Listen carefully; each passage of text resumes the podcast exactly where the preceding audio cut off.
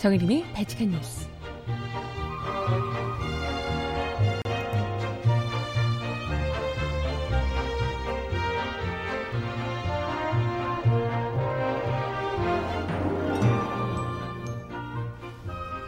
여러분 안녕하세요. 발칙한 뉴스 정혜림입니다. 지난 금요일 박근혜 씨가 중형을 선고받으면서 원정사상 첫 대통령 파면까지 초래한 국정농단 사태 세력의 단죄가 나름 일단락이 됐습니다. 박근혜 씨는 징역 24년, 벌금 180억을 선고받았는데요. 국정농단 그 혐의자들의 39명들의 형량을 모두 합치면 117년 2개월에 이른다고 하네요. 하지만 그런 와중에도 정말 핀셋으로 집어내듯이 삼성과 관련된 혐의만 쏙쏙 빼서 무죄로 선고를 한 재판부의 국민들의 공분이 굉장히 컸는데요. 하지만 홍준표 자유한국당 대표는 박근혜 전 대통령이 단돈 1원도 받지 않았는데 징역 24년이라며 문재인 정부의 부메랑이 될 것이다 라고 악담을 하기도 했습니다. 하지만 국민들 대부분은 절반 가까이는 박근혜 1심 형량이 부족하다라고 생각하는 것으로 드러났습니다. 음악 듣고 와서 오늘 이야기 함께 나눠볼게요. 첫 곡은요. 원투와 서인영이 부르는 못된 여자 듣고 옵니다. 신청곡 있으시면 주세요.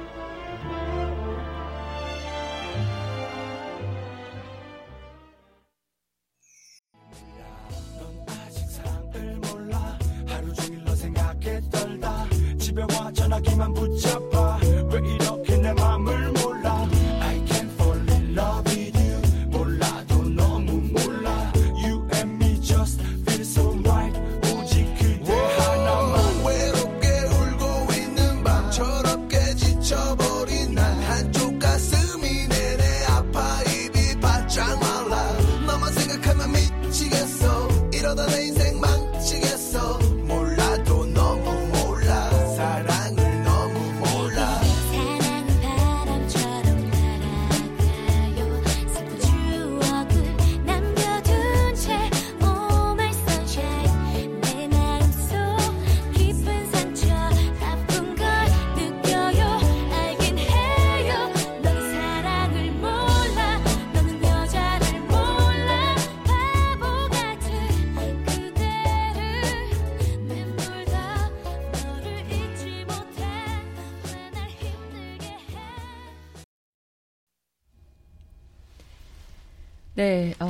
어, 원투와 서인영이 함께 부른 못된 여자였고요. 어제 밤에 요즘 나이대가 또 제 나이대가 그렇다 보니까 우리 애청자분들도 많이 보실지 모르겠는데 슈가맨 열심히 보고 있어요. 추억의 그 딱 정말 그 3, 40대를 위한 프로그램이 아닐까 싶을 정도로 어 간혹은 저도 잘 모르는 가수들이 나오기도 하는데 뭐 또 제 학창 시절에 열심히 듣던 노래들 또 자주 나오고 해서요. 어제는 학창 시절까지도 아니고 얼마 안 된 것 같은데 벌써 한 10년 된 주얼리와 아 갑자기 발칙한 뉴스에서 이런 얘기가 좀 웃기지만 가수 주얼리와 원투가 나왔더라고요. 그래서 어, 못된 여자 그때 이게 2008년 뭐 이렇게 나왔다고 하는데 2008년이면 저 민중의 소리 입사했을 때거든요. 내가 그렇게 오래됐다. 아유, 참. 제가 그렇게 오래됐어요, 여러분. 제가 발칙한 뉴스 한 지 10년 됐어요. 놀랍죠. 네. 그렇게 됐습니다. 아무튼, 새삼, 어, 2008년 얼마 안 된 거 아니야? 이랬는데 2018년이더라고요. 그래서, 새삼 제가 나이 먹었음을 새삼스럽게 깨달으며, 우리 애청자분들 역시도 저와 함께 나이를 먹었다는 거 우리 너무 어, 함께 해주셔서 감사하고요. 네 아무튼 추억 속의 노래를 또 2008년 입사 초기 아니거 아, 이거나 아니면 입사하기 직전이지 않을까 싶은데 아무튼 그때 노래를 좀 들어봤고요. 네. 어 신청곡은 잠시 후에 전해드려 보도록 하겠습니다.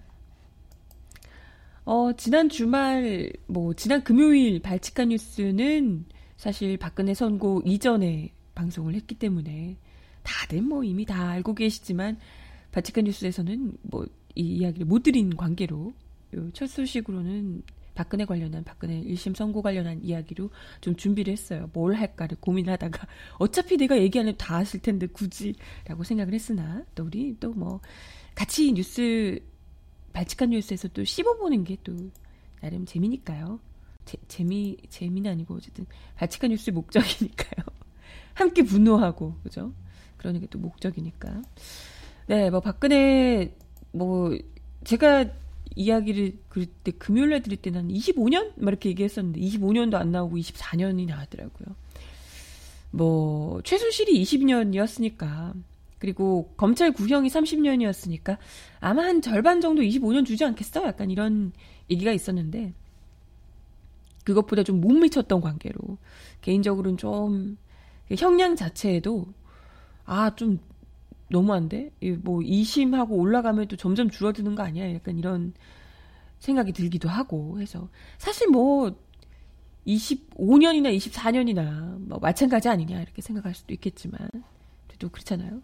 기분이 또 뭐 어차피 또 글쎄 벌금 180억 이런 것도 황제 노역으로 다 까먹고 뭐 이러지 않을까 이런 생각이 들기도 합니다만은. 근데 정작 중요한 것은 이 사람이 24년형을 선고받았다는 건 뭐 대부분 굉장히 그 판사가 장시간 읽었잖아요 이거를. 장시간 읽는데 뭐는 어떻게 해서 유죄고 또 뭐는 어떻게 해서 유죄고 이런 얘기를 이제 조목조목 하면서 많은 분들이 이제 그 하실 때는 선고를 몇 년 형 뭐 뭘 어떻게 하고 이거 할 때까지는 하기 전까지는 굉장히 이제 아 판사님 훌륭하시다고 이제 뭐 그렇게 했었는데 이제 삼성과 관련된 혐의에서 거기에서만 정확하게 무죄가 선고되는 바람에 다른 거는 다 유죄인데 삼성과 관련된 것만 무죄가 나온 거예요. 뭐 물론 대다수 혐의에서 뭐 12개 항목들 혐의를 블랙리스트며 뭐 강제 출연 뭐이며 등등 해서 다 이제 유죄를 선고받은 것은 뭐 당연히 그래야 하는 것입니다만은 그 와중에 삼성이 도망갈 구석만 딱 열어준 것이 가장 크게 뭐 형량이 24년밖에 안 됐다 이런 것보다도 그게 가장 큰 불만을 샀던 것 같습니다. 불만이라고 하기보다 국민들의 분노가 굉장히 컸죠. 그 대목부터 시작해서 장난 아니야. 역시 삼성 재판부 어쩔 수 없다. 아니 이럴 거면 국민 세금 왜 받냐? 삼성한테 월급 받아라. 뭐 이런 얘기까지 나오면서 굉장히 공분이 컸습니다. 근데 뭐 내심 또 저렇게 되겠지? 이런 생각을 해서 그런지 여름 받으면서도 어휴 니들이 그렇지 이런 마음이 좀 있었는데 1심에서 이렇게 됐기 때문에 2심에서 글쎄 뭐가 달라질까? 똑같이 그냥 마찬가지로 삼성은 그냥 풀어주는 쪽으로 어, 되지 않을까? 라는 생각이 드는데 그렇겠죠? 어쩔 수 없는 건가? 전직 대통령이었던 사람보다도 삼성의 위력이 그만큼 어마어마하구나. 이런 생각이 들기도 하고. 근데 웃긴 건 다른 재벌들도 있었는데, 다른 재벌 기업들도 있었는데, 다른 기업들, 롯데 이런 데는 안 되고, 삼성만, 역시 삼성의 그, 뭐랄까요. 파워는 다른 대기업들보다도 또 한 단계 더 위. 정말 그야말로 삼성공화국이다라는 것을 제대로 우리가 확인한 그런 재판이 아니었을까. 그러니까 뭐 이런 식이잖아요. 박근혜가 강요를 해서 어쩔 수 없이 이재용은 줄 수밖에 없었다. 이런 류의. 박근혜에게 막, 아, 물론 그것도 이제 그렇게 한 거니까. 근데 give and take였던 건데, 사실상은. 삼성의 이런 불법적인 승계를 박근혜 정부에서 도와줬던 것인데, 그런 식으로 돈을 받으면서 도와줬던 것인데, 그런 걸 오로지 이재용이 어쩔 수 없이 주고 싶지 않았는데 대통령이 달라고 하니까 어떻게 할 수 없이 준 것처럼 피해자, 역, 그냥 뭐 정말 피해자인 것처럼 그렇게 이제 코스프레를 제대로 쿵짝을 맞춰 주셔서, 어, 덕분에 삼성이, 이재용이 특히 활짝 웃게 되지 않았을까, 이런 생각이 듭니다. 아무튼 뭐, 지금 우리 국민들은요, 대부분이 거의 50% 가까이 육박하는 국민들이 징역 24년도 부족하다. 이런 죄에 비해서 징역 24년도 부족하다라는 비판이 쏟아지고 있고요. 특히 우리 국민들이 이렇게 된 상황에서도 지금 사과 한마디 받지 못한 거거든요. 박근혜 당사자도 그렇고요. 박근혜 그 당사자도 아예 재판정에 나와서 국민들 앞에 사죄할 수 있는 마지막 기회마저도 버린 겁니다. 심지어 자신의 혐의를 일체 부인하고 있는 상황이죠. 거기다가 오프닝에서도 이야기 드렸지만 홍준표 대표를 비롯하여 자유한국당, 자유 이 박근혜를 여전히 비호하고 있는 세력들이 있습니다. 홍준표 대표가 선고 나오고 나서 박근혜 단돈 1원도 받지 않았는데 징역 24년이 선고됐다며 그저 친한 지인에게 국정 조언을 부탁하고 도와준 죄로 파면이 됐다라며 국정 조언을 부탁하고 도와준 게 아니라 친한 지인이 대통령이었으니까 문제인 거죠.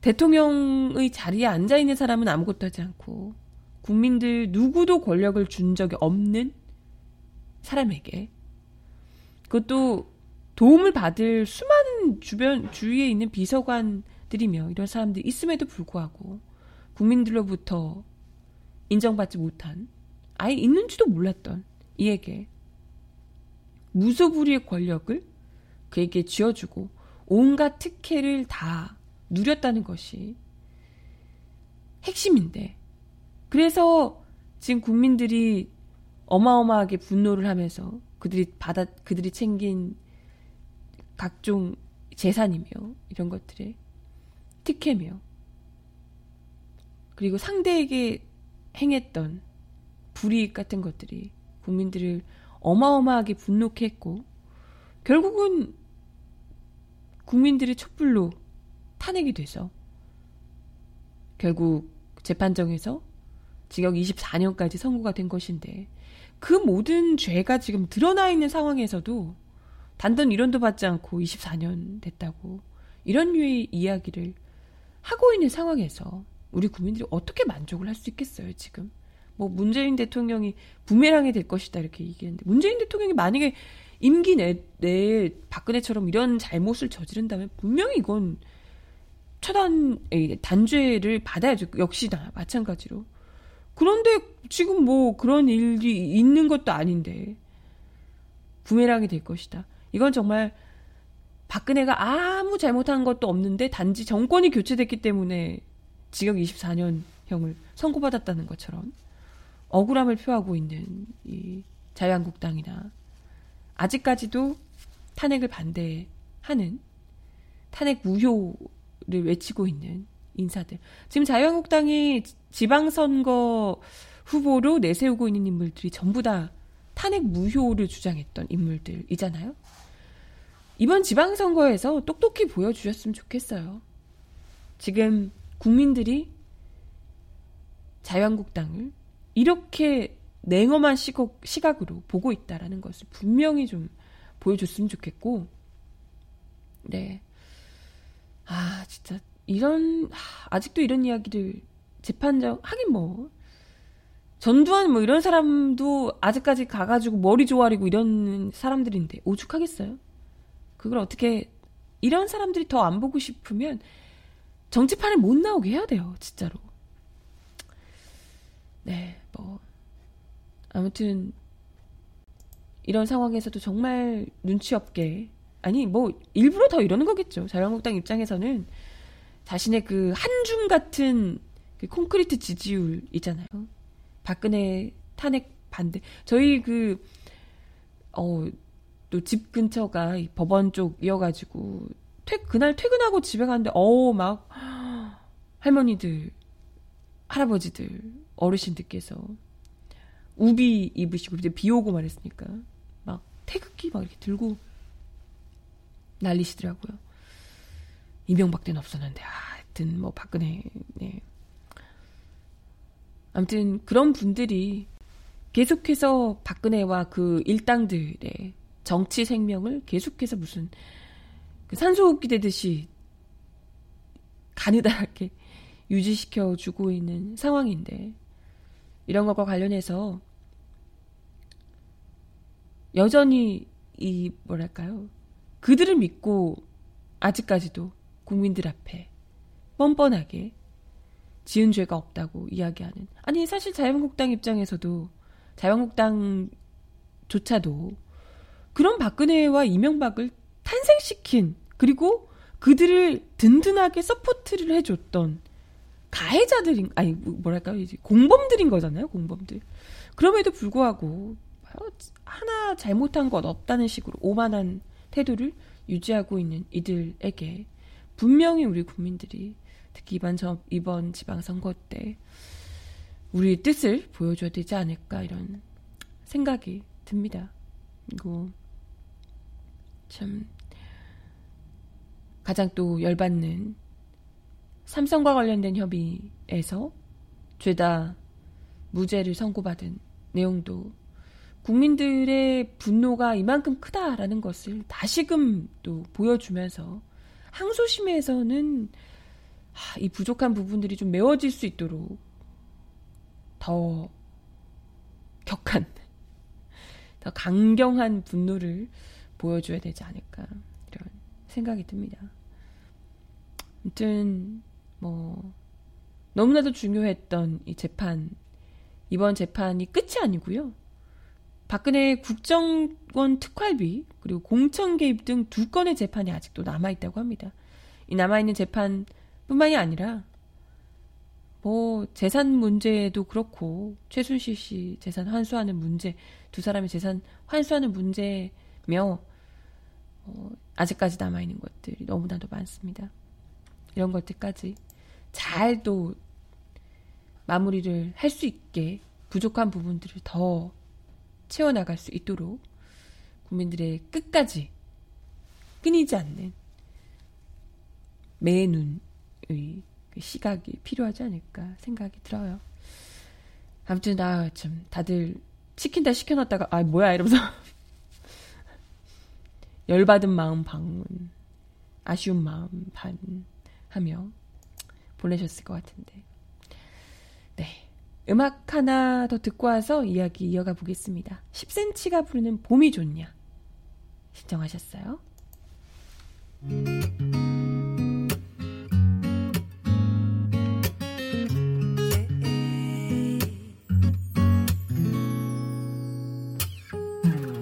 꽃이 언제 피는지 그딴 게 뭐가 중요한데 날씨가 언제 풀리는지 그딴 거 알면 뭐 할 건데. 추울 땐 춥다고 붙어 있고 더우면 덥다고 니네 진짜 이상해. 너의 달콤한 남친은 사실 PC방을 더 가고 싶어. 아직 겁나 피곤하대 봄이 그렇게도 좋냐 멍청이들아 벚꽃이 그렇게도 예쁘디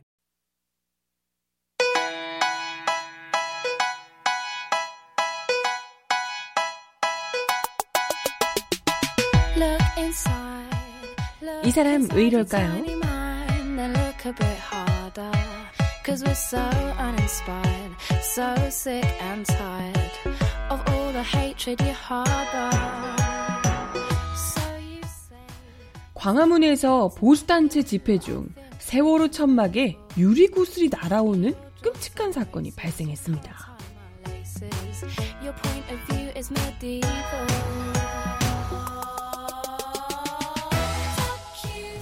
어제 4.16 연대 관계자에 따르면 지난 7일 오후 5시께 광화문 세월호 진실마중대 서명대에 구슬 두 개가 난데없이 날아왔습니다. 당시 천막에는 다섯 명이 있었으나 다행히 부상자는 발생하지 않았는데요. 이날 광화문에는 대한애국당이 주최한 행진과 집회가 진행 중에 있었습니다. 당시 천막에 있던 목격자에 따르면 보수단체가 세월호 천막 앞을 지나가던 도중 잠시 충돌이 일어났는데 그 순간 지름 3cm 정도의 유리구슬 두 개가 천막으로 날아와 천막 철 구조물을 맞췄다고요. 이 목격자는 자신의 SNS를 통해 갑자기 땡 하는 소리와 함께 구슬 두 개가 떨어졌다. 구슬이 깨진 것만 봐도 아 날아온 구슬이 깨졌다고 얼마나 큰 충격으로 날아왔는지 짐작할 수 있어서 새총 같은 걸로 날리지 않았나 의심하고 있다라고 밝혔습니다. 새총으로 구슬을 그렇게 세게 던졌다면 사람이 맞았으면 정말 크게 다칠 수 있었을 상황인데요. 이건 누가 봐도 명백히 의도를 가지고 다치게 하려는 의도를 가지고 단 던진 것이기 때문에 이건 지금 명백한 범죄죠. 4.16 연대 측은 이날 즉시 경찰에 신고하고 목격자 진술까지 마친 상태입니다. 4.16 연대 측은 보수단체 폭력행위에 대한 대응기구를 통해서 강력 대응할 방침입니다. 앞서 4.16 연대 등 세월호 관련 단체들은 지난달 1일 보수단체가 촛불 조형물을 부순 사건을 계기로 대응기구를 만들어서 대응하고 있습니다.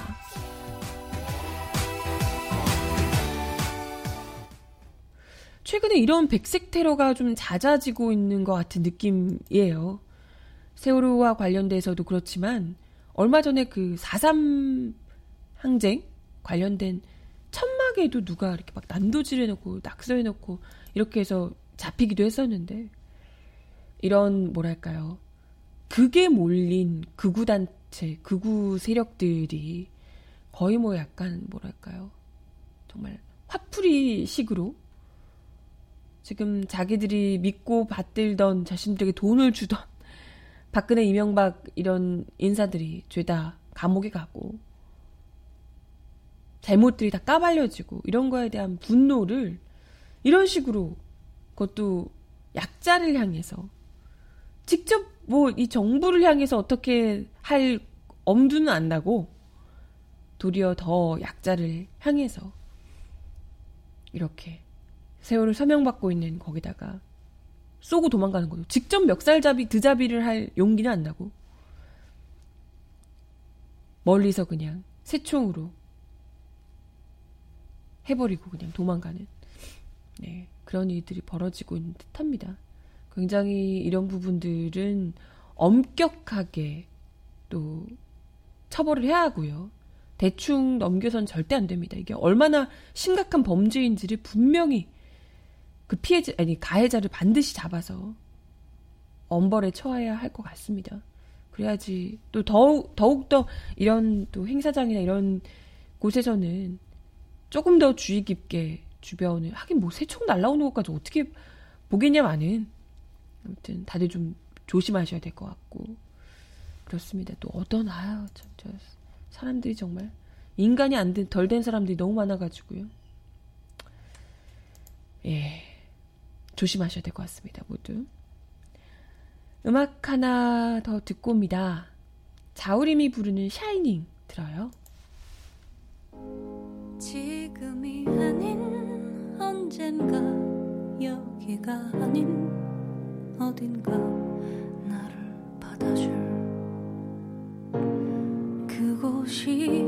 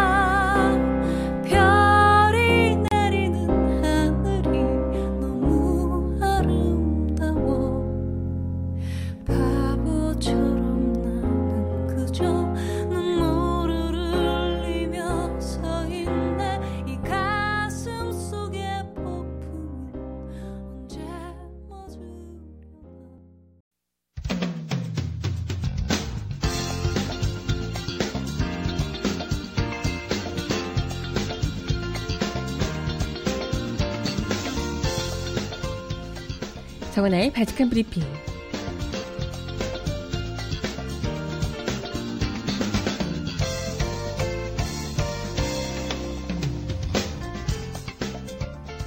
첫 번째 소식입니다. 검찰이 오늘 110억 원대 뇌물수수와 약 350억 원의 다스 자금 횡령 혐의 등으로 구속돼 있는 이명박 전 대통령을 재판에 넘길 예정입니다. 이 전 대통령은 2013년 2월 대통령 퇴임 이후 5년 2개월 만에 형사사건 피고인으로 재판정에 서게 됐습니다. 또 전두환, 노태우, 박근혜에 이어 헌정사상 네 번째로 비리 혐의로 기소된 전직 대통령으로 역사에 남게 됐습니다. 이 전 대통령의 공소장에는 뇌물수수와 횡령, 조세포탈, 직권남용 등 14개 안팎의 혐의가 담기는데요. 지난달 22일 구속 당시와 같습니다. 검찰은 남은 혐의에 대해 보강 수사를 벌여 1심 재판이 끝나기 전에 추가 기소를 할 예정입니다. 이전 대통령의 뇌물수수 혐의액은 삼성전자로부터 받은 다스의 미국 소송비 68억을 비롯해 이팔성 전 우리금융지주 회장에게서 22억 5천만 원, 국가정보원 특수활동비 7억 원, 대보그룹에서 5억 원, 김소남 전 의원에게 4억 등 111억에 달합니다. 또한 자신이 실소유주로 있는 다스에서 총 350억을 빼돌린 혐의도 받고 있습니다. 검찰은 이전 대통령의 범죄 수익을 환수하기 위한 재판부의 재산 추진 보정 명령을 청구하기로 했습니다. 보전 청구 대상 재산에는 이전 대통령의 서울 논현동 자택, 또 친인척 명의로 보유한 차명 부동산 등이 포함될 것으로 보입니다. 검찰은 또 뇌물수수 공범으로 수사받는 이전 대통령 부인 김윤영 여사와 아들 이시영 씨, 형 이상득 전 의원에 대해서도 수사를 계속해 혐의가 확정되면 재판에 넘길 것으로 보입니다.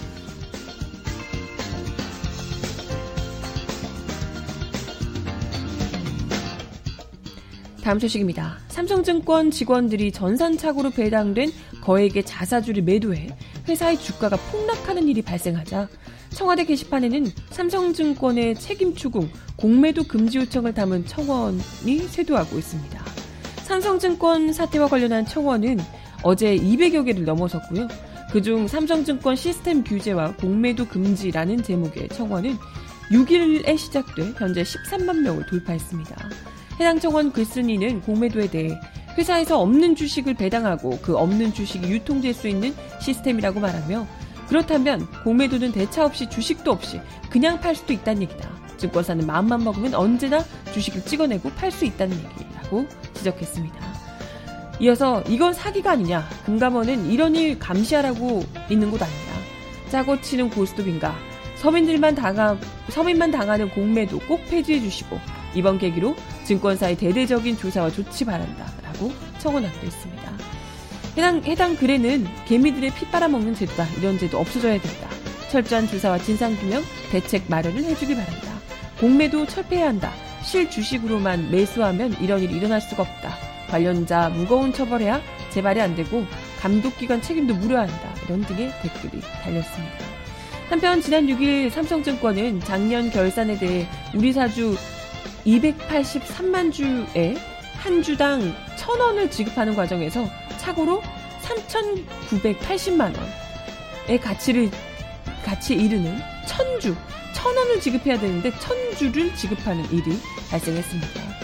실수로 그것도 기존 28억에 불과했던 배당액이 112조 6천억으로 불어나게 된 거죠. 이런 착오 상황을 이용해서 일부 직원이 매도 물량을 쏟아내서 주가가 급등락하는 일이 발생하기도 했습니다.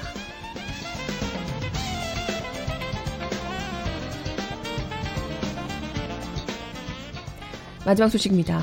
김기식 금융감독 원장이 어제 제19대 국회 정무위원 시절 피감기관 예산으로 수차례 외유생, 외유성 출장을 다녀왔다는 야당의 의혹에 대해 국민 눈높이 부합하지 않은 해외 출장에 대해서 죄송하다라고 밝혔습니다. 다만 출장비를 댄 피감기관에 혜택을 준 적이 없다며 일각에서 제기된 의혹을 일축했습니다. 김 원장은 이날 금감원 출입 기자들에게 보낸 입장문을 통해 의원 시절 공적인 목적으로 관련 기관의 협조를 얻어 해외 출장을 다녀왔으나 그것이 국민의 기대와 눈높이에 부합하지 않는다는 지적에 죄송스러운 마음이 크다고 말했습니다.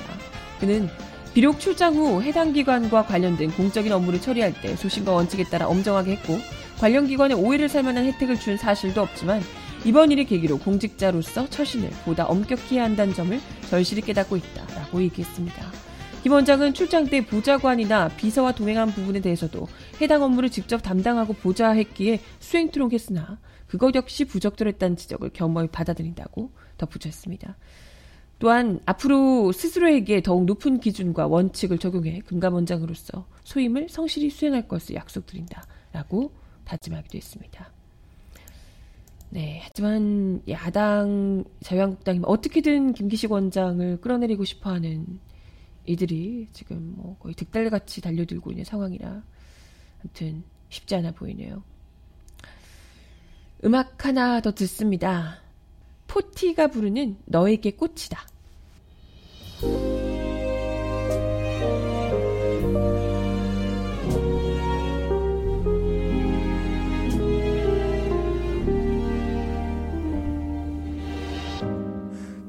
만나려고 난 유난히 이번 겨울이 쌀쌀했나봐. 음, 용기 같은 거 혹 무모함. 다 사랑 앞에서 늘 겁쟁이지. 음, 실수할까봐 내맘 들킬까봐 고백 같은 그런 실수 혹시 할까봐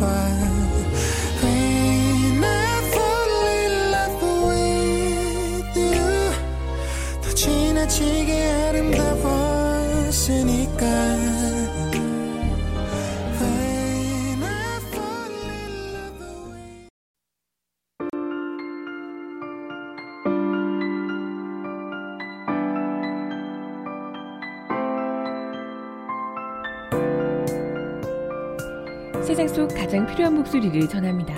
여기 곧 우리가 있어요.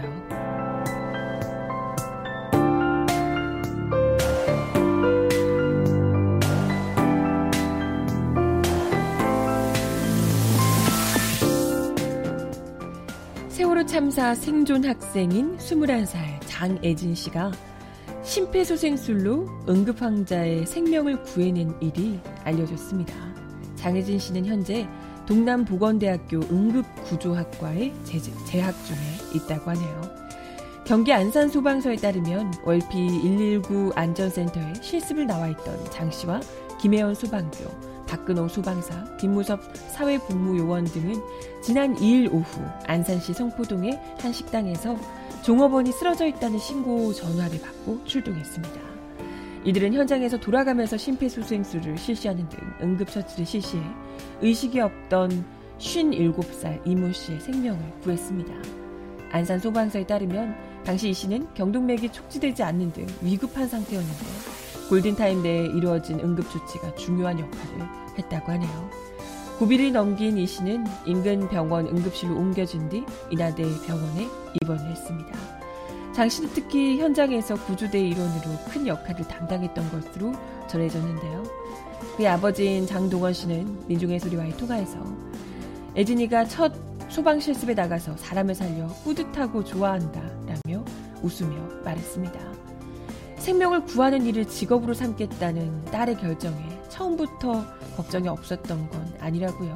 장 씨는 아이가 세월호에서 나와서 사람 살리는 일을 하겠다고 했을 때 사고에 심각한 트라우마가 올 수 있기 때문에 걱정을 했다 라면서 어쨌든 애진이는 평생 세월호를 안고 살아가야 하기 때문에 보람 있는 일을 통해 더욱 건강해질 수 있다면 자신이 선택한 길을 갈 것이다 라고 강조를 했습니다.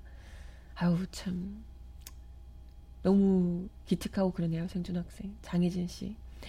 세월호 참사 이후 직장을 다니던 다니고 있던 직장을 그만두신 이 장혜진 씨의 아버지는 지금 4.16 세월호 참사 가족협의회 사무처 팀장으로 진상규명 작업 이 일선에 뛰어들어서 활동을 하고 계시다고 하네요. 장동원 씨.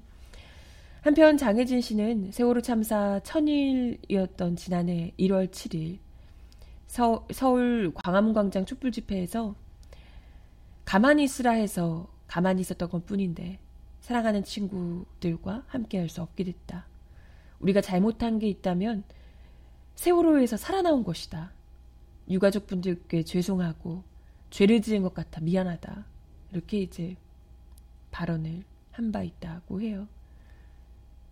하, 진짜 살아나온 게 죄송하다고 살아나와 줘서 너무나도 감사한데? 뭐 유족들의 그 아픔은 뭐 말할 것도 없겠지만요. 바로 옆에서 함께 공부하고 사랑했던 친구들을 잃어야 했던 그리고 혼자만 빠져나왔다는 그 죄책감에 평생을 사로잡혀야 할 이 친구들이 이런 부- 이런 친구들을 위해서라도 당시에 잘못을 했던 책임자들을 더 호되게 처벌을 하고 그래야만 이 세월호 피해자들이 온전히 그 아픔을 조금이라도 내려놓을 수 있지 않을까 이런 생각이 듭니다. 너희들이 잘못한 게 아니다. 구하지 못한 사람들이 너무나도 잘못한 것이다라는 것을 제대로 좀 알려줄 수 있지 않을까 이런 생각이 들었습니다.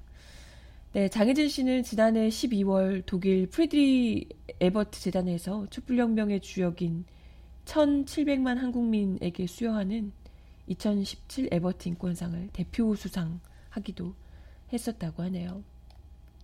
아무튼 세월호 때의 그 아픔을 딛고 사람 살리는 일을 하고 싶다고 직접 나선 응급구조학과에 재학을 이, 진학을 해서 직접 사람까지 살리 기 시작한 이미 그런 정말 기특하고 대단한 생존 학생 장혜진 씨 이야기를 전해드려 봤습니다.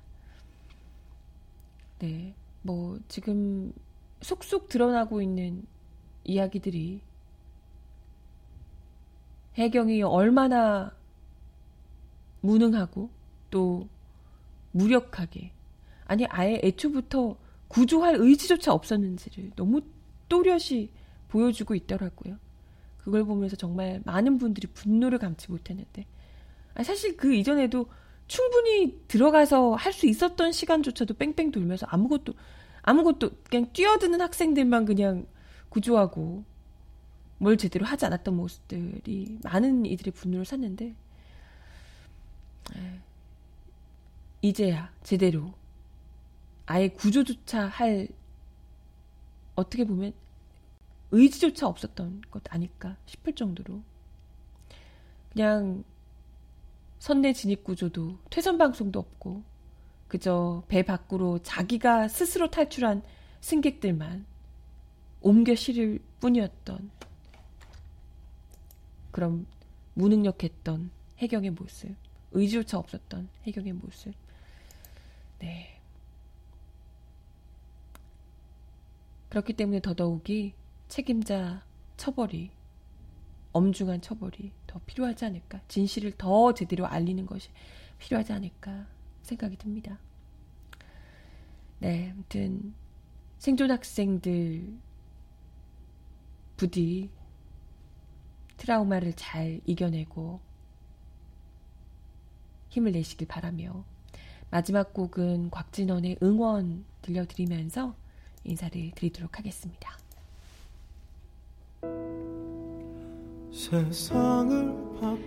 네, 오늘도 발칙한 뉴스 함께 해주셔서 감사합니다. 오늘까지 날씨가 좀 쌀쌀하고요. 내일부터는 그래도 평년 기온을 되찾을 예정이라고 하네요. 다들 감기 조심하시고 미세먼지도 조심하시고 발칙한 뉴스는 내일 다시 오겠습니다. 여러분 좋은 하루 보내세요. 안녕.